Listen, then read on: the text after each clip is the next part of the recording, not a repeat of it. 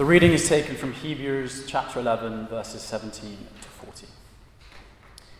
By faith, Abraham, when God tested him, offered Isaac as a sacrifice. He who had embraced the promises was about to sacrifice his one and only son, even though God had said to him, It is through Isaac that your offspring will be reckoned. Abraham reasoned that God could even raise the dead, and so, in a manner of speaking, he did receive Isaac back from death. By faith, Isaac blessed Jacob and Esau in regard to their future.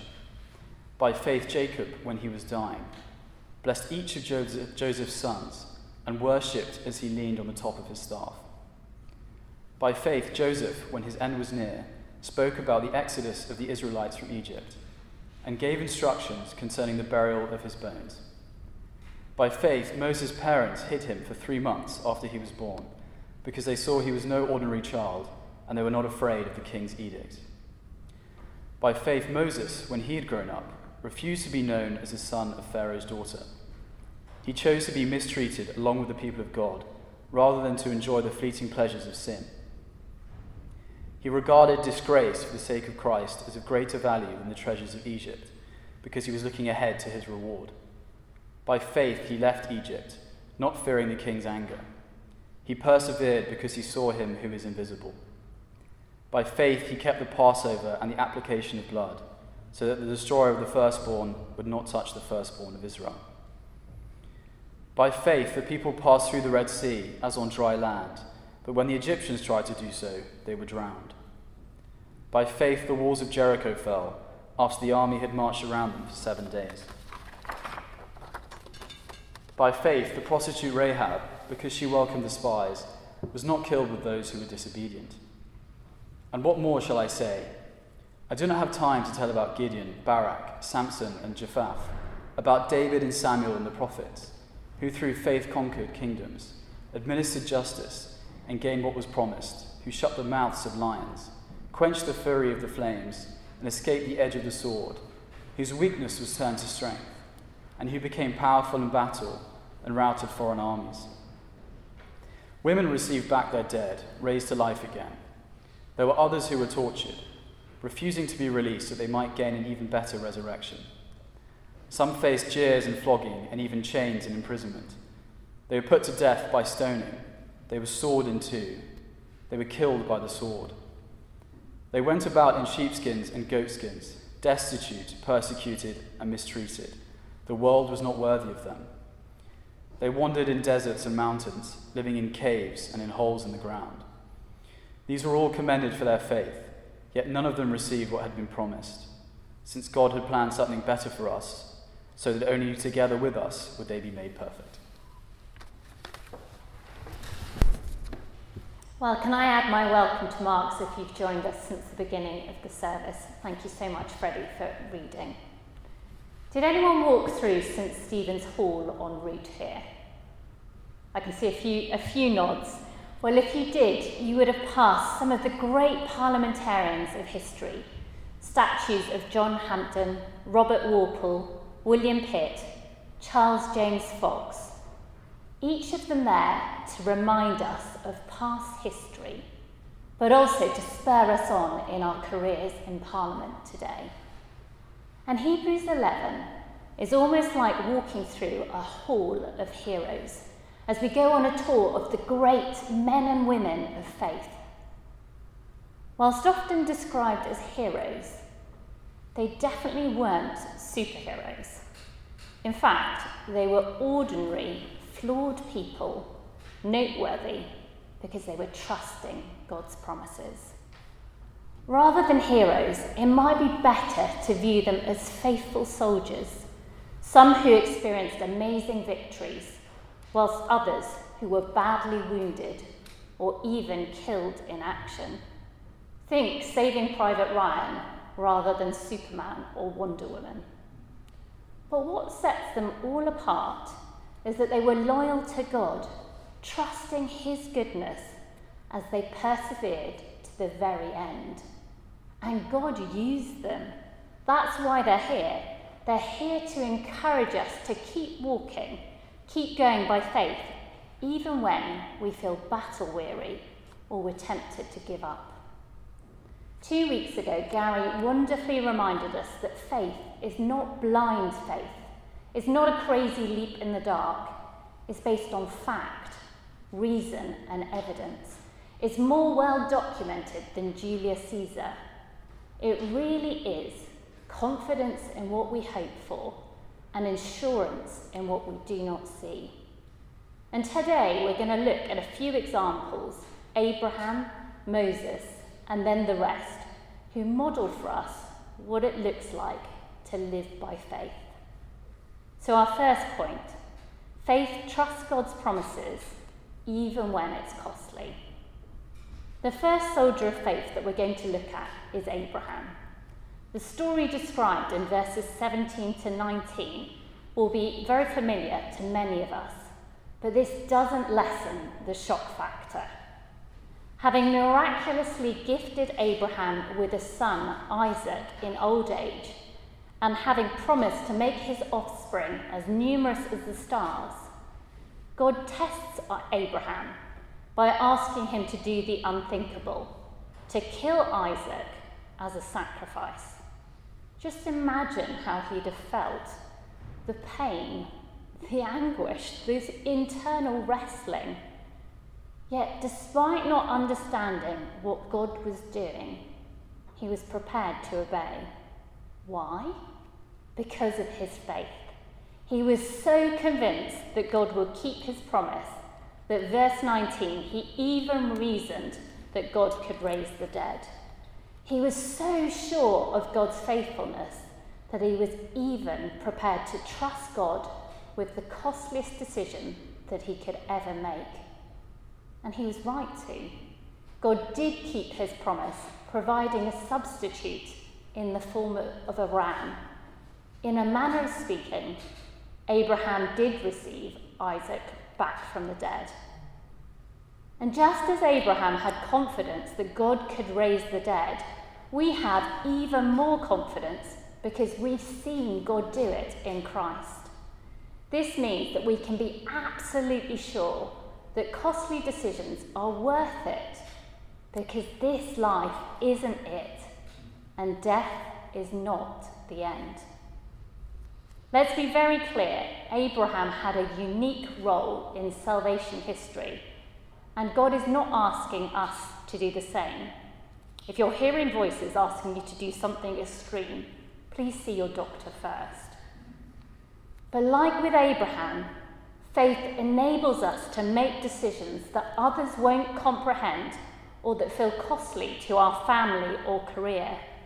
It means we can make sacrifices now, perhaps campaigning on an important but unpopular, unpopular policy area, risking a key relationship to share the gospel, or reducing our living standards to give away money or leave a legacy for gospel work.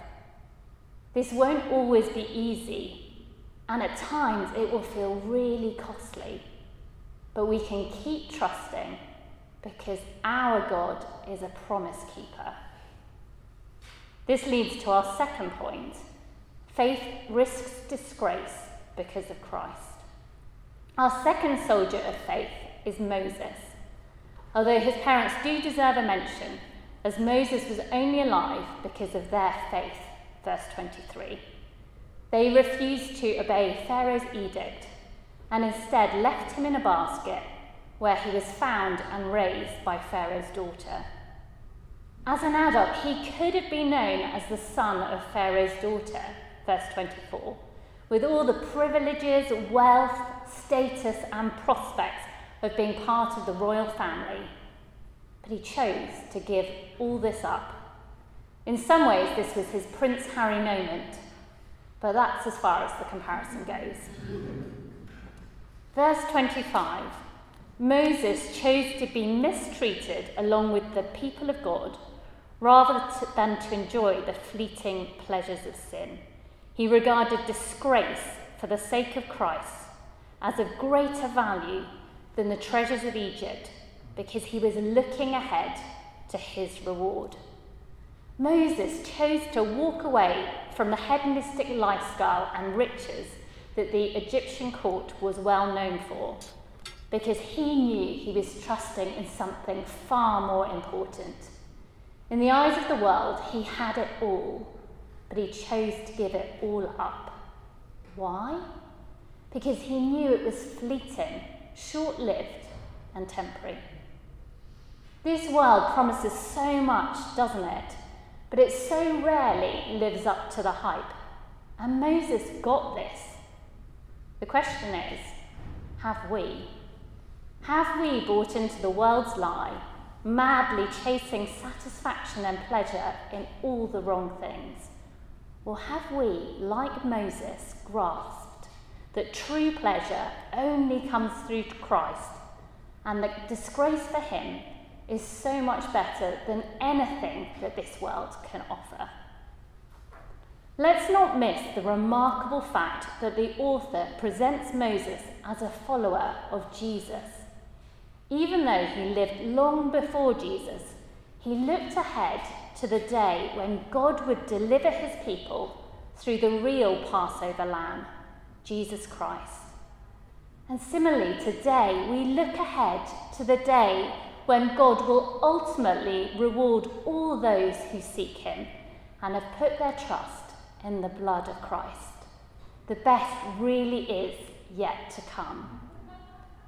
And for some here, risking disgrace for what you believe is very real. Some of you have been maligned for your stance on a policy area or for a personal decision you've taken guided by your faith. Some of you have been disgraced by association because you've spoken up to defend a colleague who is not flavour of the month. If this is you, take heart. As Moses shows us, disgrace for the sake of Christ is a greater value than anything this world can offer. Keep looking ahead to your reward. And finally, faith trusts God in the good, the bad, and the ugly. Like the author to the Hebrews, I haven't really got time to tell you about everyone else. Our author almost knows he needs to pick up speed in verse 32 to 38, and I need to do the same. Sticking with our soldier analogy, our author wants to show us that he's not selecting elite special forces of faith. He's describing the regular rank and file. He's describing what God has and will always enable people to do by faith. In verse 32 to 35, we see here that at times faith delivers great and amazing victories. Think Gideon. God didn't let him go to battle with the Midianites with an impressive army. In fact, he reduced his army to just 300 men, who then routed the enemy by smashing clay pots. Think David, who overcame Goliath with a stone and a slingshot. Think Daniel in the lion's den, who wasn't eaten alive, but saw the mouths of lions shut. And God continues to enable amazing victories to happen against the odds every day. Think of the huge growth of the church in Iran, now thought to number more than a million, or the growth of the church in China, which is now bigger than the Communist Party. And whilst we may not have daily William Wilberforce moments in Parliament, the very fact that God continues to raise up Christians to serve and contend here, enabling small victories along the way, is nothing but miraculous. We may feel weak in number, but God promises to turn this to strength by the Holy Spirit. But faith also brings hardship and persecution. And our writer wants us to see that this is normal. We see in verse 36 to 40 that jeering was commonplace, so you're in good company when you're booed in the chamber or on social media. People were also chained, imprisoned, and even lost their lives. Stephen was stoned to death in Acts, Jeremiah sawn in two, and James put to death by the sword. And all these things, sadly, continue today. Just listen to Fiona Bruce MP as she campaigns on religious freedom, or read the Open Doors reports. In Eritrea, we hear reports of Christians crammed into metal shipping containers in the desert. In places like North Korea, Christians are being steamrolled for their faith, but keep trusting. Faith enabled the ancients to keep trusting God, whatever circumstances they faced.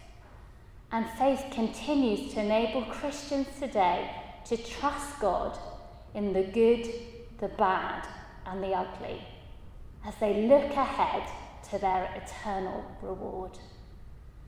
So, as we finish, let's be encouraged by some remarkable words of Joni Eareckson Tada, an incredible current day soldier of faith who was paralysed more than 50 years ago as a teenager, but keeps trusting God.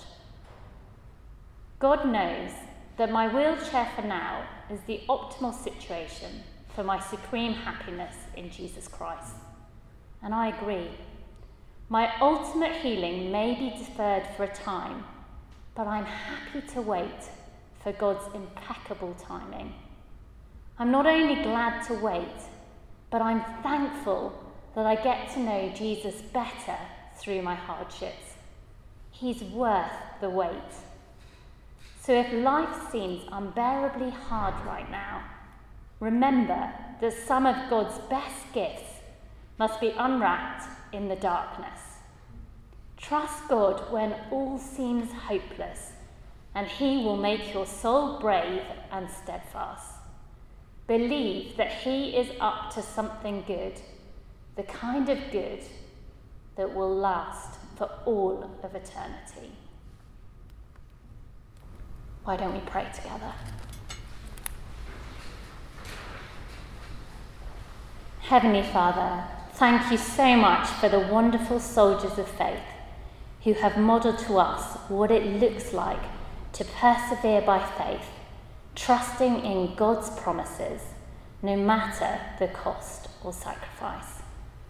Like them, please help us to keep walking by faith, keep fixing our eyes on Jesus as we look ahead to the wonderful reward of life with you forever.